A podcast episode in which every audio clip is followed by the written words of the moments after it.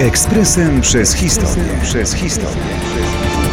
7 maja 1945 roku Niemcy podpisali tzw. wstępny protokół kapitulacji. To trochę zapomniany przez historię fakt, a przecież otworzył drogę dzień później do podpisania aktu bezwarunkowej kapitulacji Wehrmachtu i innych sił zbrojnych III Rzeszy. Był to moment wyczekiwany przez miliony. Oczywiście te, którym udało się przeżyć przerażający globalny konflikt rozpętany przez Niemców.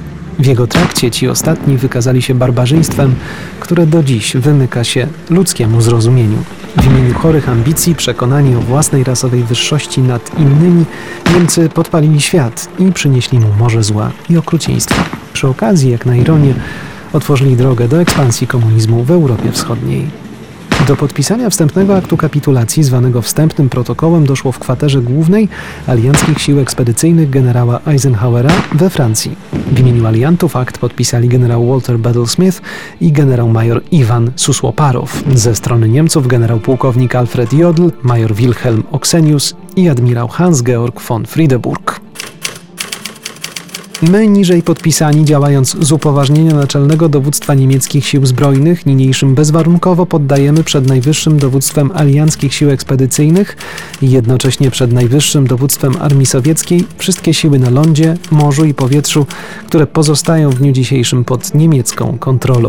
Naczelne dowództwo niemieckich sił zbrojnych natychmiast wyda rozkazy niemieckim władzom wojskowym, wodnym, powietrznym i wszystkim siłom pod niemiecką kontrolą zaprzestanie aktywnych działań o godzinie godzinie 23.01 czasu środkowoeuropejskiego 8 maja i pozostanie na pozycjach zajmowanych w tym czasie.